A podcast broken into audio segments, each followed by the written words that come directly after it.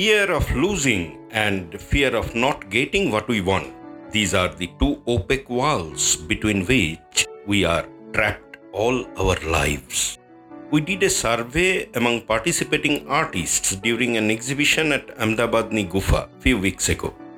We asked them about the worst fear that haunts them as a creative person.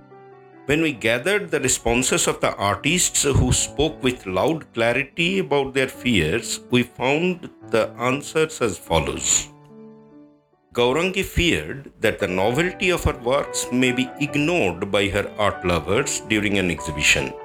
Now, the fact is, she received good enough appreciation and recognition in India and abroad as artist for many years now. Yet, her fear for losing the consistency of recognition at every stage of life haunts her. Kranti, being a wonderful artist depicting mystic worldview through her abstracts, feels nervous about being rejected by her mentor she looks for approval from her mentor. She is afraid while doing an artwork that her mentor may not find the art piece good enough. Her mentor guided her so far on her journey as an artist, but then she is always worried that her mentor may discard her as the valued disciple. Sulochana's fear is to fall sick one day that might impair her ability to create more. All her life she pursued art in ardent fervor. Her spirit soars before the canvas. She never ran out of creative urge, but she trembles at the thought of being sick and hence incapable of painting. Devayani too says that she fears that someday the artist inside her may die unceremoniously when she would live on. She cannot imagine being alive without being an artist. Saranna says that she is afraid of losing originality under the constant bombardment of wide variety of artworks by social media. The impressions left behind should not overshadow her own nature. It is like the ventriloquist who lost his own voice one day because he could not find it among the crowd of so many voices he had been mimicking all his life. Uh, then it comes to myself. I myself said that I'm scared to wake up one day and find my creative faculties gone for good. I cannot imagine a life when there is no new idea or thought doing rounds in my head all of us live with the fear of losing what we have. On the other hand, Nitesh said he fears that his journey might end before he is recognized as a legendary artist one day. Here, for Nitesh, the fear is of not getting what he deserves. But one thing is for sure fear is out there, and it is there if we do not have what we want or it is there when we have what we want. In fact, I am tempted to share my experience with one young emerging artist. When she was preparing for an exhibition, she was panicked all the time that her paintings might not get sold. The worry almost disabled her creative faculties itself. She worried so much about her possible failure that she was struggling to pick up the brush. And it happened so that on the very day of the opening of the show, an art dealer bought all her paintings. But as a custom, the artist received a token advance at that time. The rest was to be paid in a few days. Curiously, her happiness survived for hardly an hour or so. Soon, what began was an ordeal for her that her art dealer would not make the balance payment. She was now worse off than before. She muttered all the time that she was cheated. She was fooled. She even tried to malign the curator as well as the organizer that they should not have invited that art dealer on first place. Of course, the curator and the organizer saw the unimaginable ungratefulness in the artist. She more or less was on the verge of burning every bridge she made. Hence, it began with a fear of not getting what she wanted and ended with an unbearable fear of loss. All of us swing between the two in this aspect of our lives or that. But the tug of war is not always toxic. In fact, I think that no great creation happens without the tug of war had complete equanimity with everything sorted, made creative personalities, then Lao Tzu, Gautam Buddha, Mahavira, Ramakrishna Paramahansa would have made great artists. But they were not. They did not see any void in life. They saw the balance. They guided mankind about how to find the balance and be in peace. It is us who find unbalance and inadequacy. It is us who see the gaps in our lives and become desperate to fill the emptiness. And when we fill it up, we are nervous that something will be lost and the gap will resurface. Ironically, it does all the time. If nothing is happening, then we dig a hole and create a gap. Creative spark flashes when such anxieties rock our minds. For example, I shall take the reference of one of the greatest mystic poets in human history, Rabindranath Tagore. A large body of his songs were born out of his swinging between obsessive attachment and absolute detachment. But of course, Bengali movies have been using such songs for creating an aura of romantic pathos when the hero was spurned by the heroine. Such misuse of Rabindra Sangeet is a shame. However, uh, let me not digress from the topic. One song is as follows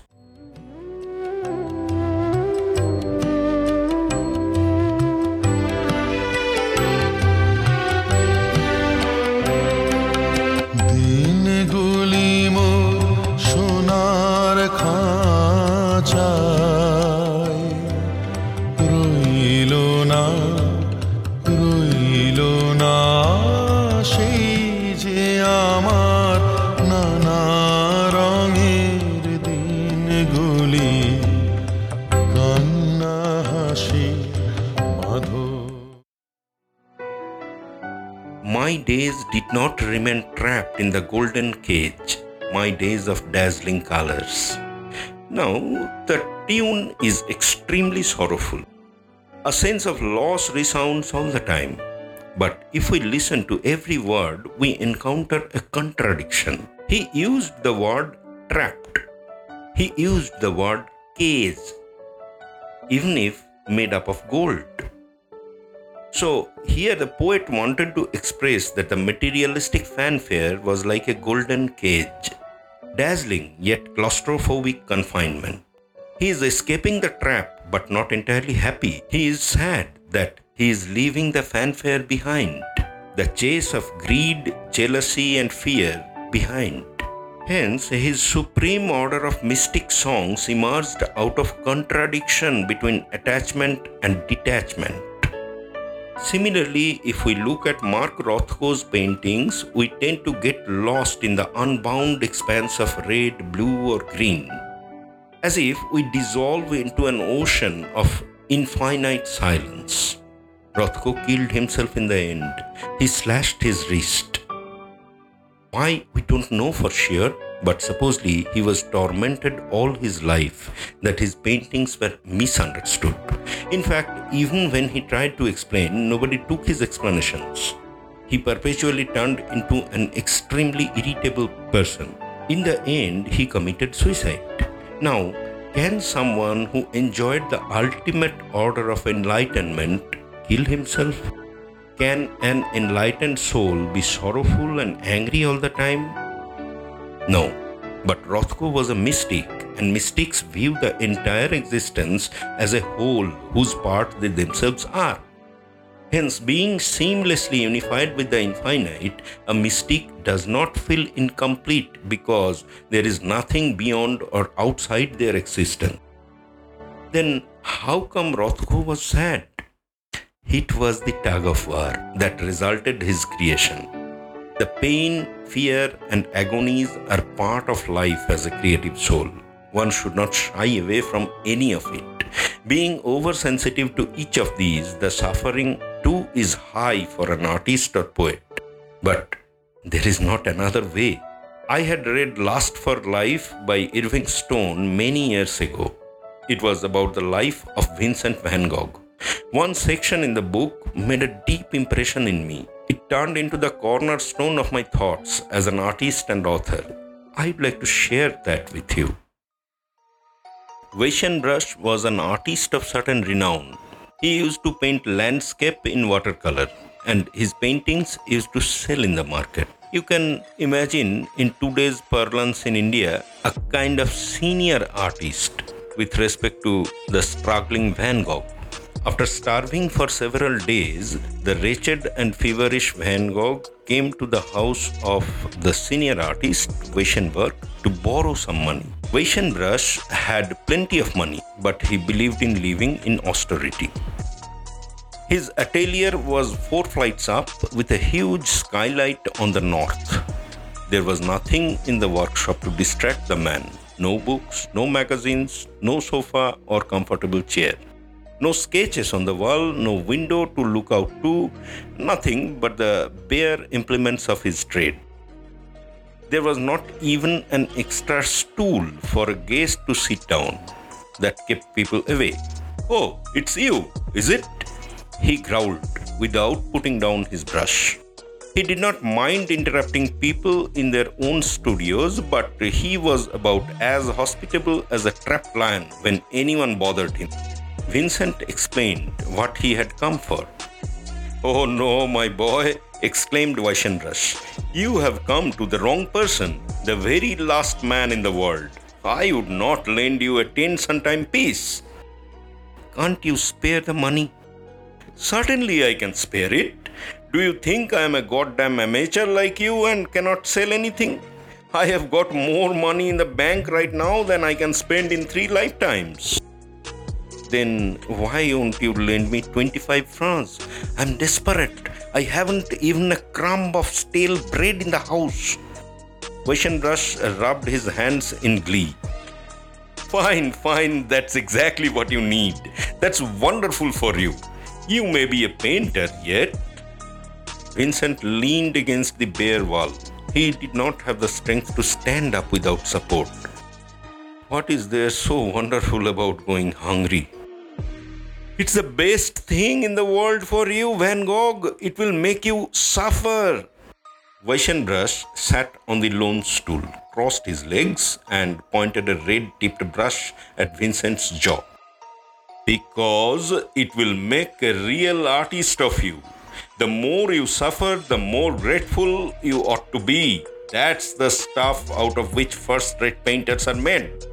An empty stomach is better than a full one, Van Gogh, and a broken heart is better than happiness. Never forget that.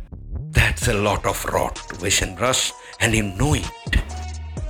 Weissenbruch made little stabs in Van Gogh's direction with his brush. The man who has never been miserable has nothing to paint about, Van Gogh. Happiness is bovine. It's only good for cows and tradesmen. Artists thrive on pain. If you are hungry, discouraged, and wretched, be grateful. God is being good to you. Poverty destroys. Yes, it destroys the weak, but not the strong. If poverty can destroy you, then you are a weakling and ought to go down. And you would not raise a finger to help me, eh? Not even if I thought you were the greatest painter of all time. If hunger and pain can kill a man, then he is not worth saving. The only artists who belong on this earth are the men whom neither God nor devil can kill until they have said everything they want to say. But I have gone hungry for years, Weissenbruch. I have gone without a roof over my head, walking in the rain and snow with hardly anything on. Ill and feverish and abandoned. I have nothing more to learn from that sort of thing. You have not scratched the surface of suffering yet. You are just a beginner. I tell you, pain is the only infinite thing in this world. Now run on home and pick up your pencil. The hungrier and more miserable you get, the better you will work. And the quicker I will have my drawings rejected. Weissenbruch laughed heartily. Of course, they will be rejected. They ought to be. That's good for you too. It will make you even more miserable. Then your next canvas will be better than the one before. If you starve, suffer, and have your work abused and neglected for a sufficient number of years, you may eventually notice I say you may, not you will. You may eventually turn out one painting that will be fit to hang alongside uh, of Jan Steen or or Weissenbruch? Just so, or Weissenbruch. If I gave you any money now, I would be robbing you of your chance for immortality. To hell with immortality. I want to draw here and now, and I cannot do that on an empty stomach. Nonsense, my boy. Everything of value that has been painted has been done on an empty stomach. When your intestines are full, you create at the wrong end. It doesn't seem to me that I have heard you suffering so much. Well, I have creative imagination. I can understand pain without going through it. You old fraud. Not at all. If I had seen that my work was insipid, like De Bock's, I would have thrown my money away and lived like a tramp. It's just so happened that I can create the perfect illusion of pain without a perfect memory of it. That's why I am a great artist. That's why you are a great humbug. Come along. Weissenbruch, be a good fellow and lend me 25 francs. Not even 25 centimes. I tell you, I am sincere. I think too highly of you to weaken your fabric by lending you money. You will do brilliant work someday, Vincent, provided you carve out your own destiny. Now run along and stop at the soup kitchen for a bowl of free broth. Vincent stared at Weissenbruch for a moment, turned and opened the door. Wait a minute. You don't mean to tell me you are going to be a coward and a weaken? asked Vincent harshly. Look here, Van Gogh. I am no miser. I am acting on principle. If I thought you were a fool, I would give you 25 francs to get rid of you. But I respect you as a fellow craftsman. I am going to give you something you could not buy for all the money in the world. An hour later, Vincent left exhilarated. He had learned more in that short time than he could have in a year at an art school. He walked some distance before he remembered that he was hungry, feverish, and ill, and that he had not a centime in the world. Now you may wonder why must one go through such a destructive ordeal? Painting well is not good enough. Why an artist must suffer the grind of heartbreaking rejection? Yes, it is necessary for nature to ensure that the passion is unshakable. The passion for the artist stands on top of all priorities in life. The artist is dedicated in totality to art. The artist cannot help but paint. Art is the lifeline of the artist, the only goal in life, nothing else. Hence, those who cannot endure the agony are not worth saving for the sake of art. Therefore, my dear fellow artists, embrace your pain, love your sorrows, and smile at rejections, and move on.